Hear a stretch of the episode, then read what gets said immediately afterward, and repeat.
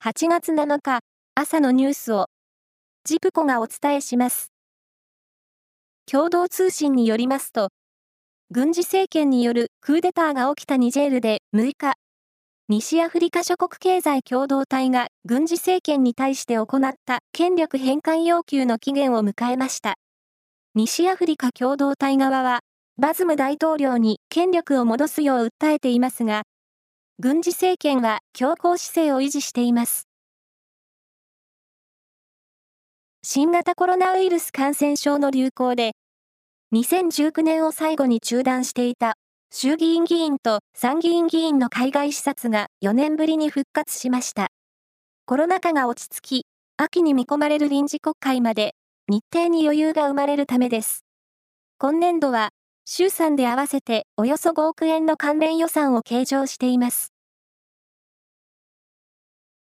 スポーツクライミングの世界選手権は6日、到達した高さを競うリードの決勝がスイスのベルンで行われ、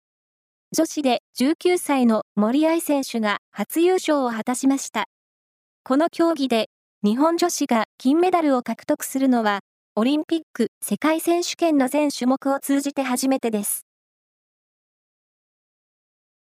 サッカーの J リーグ1部 J1 は第22節の7試合が行われ、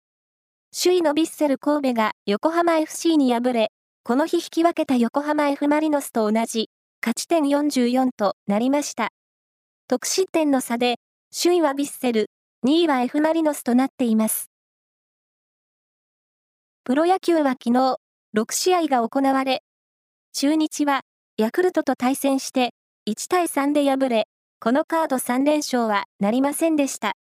その他の試合は、巨人、阪神、オリックス、楽天、ソフトバンクが勝ちました。甲子園球場で昨日開幕した夏の全国高校野球は、1回戦の3試合が行われ、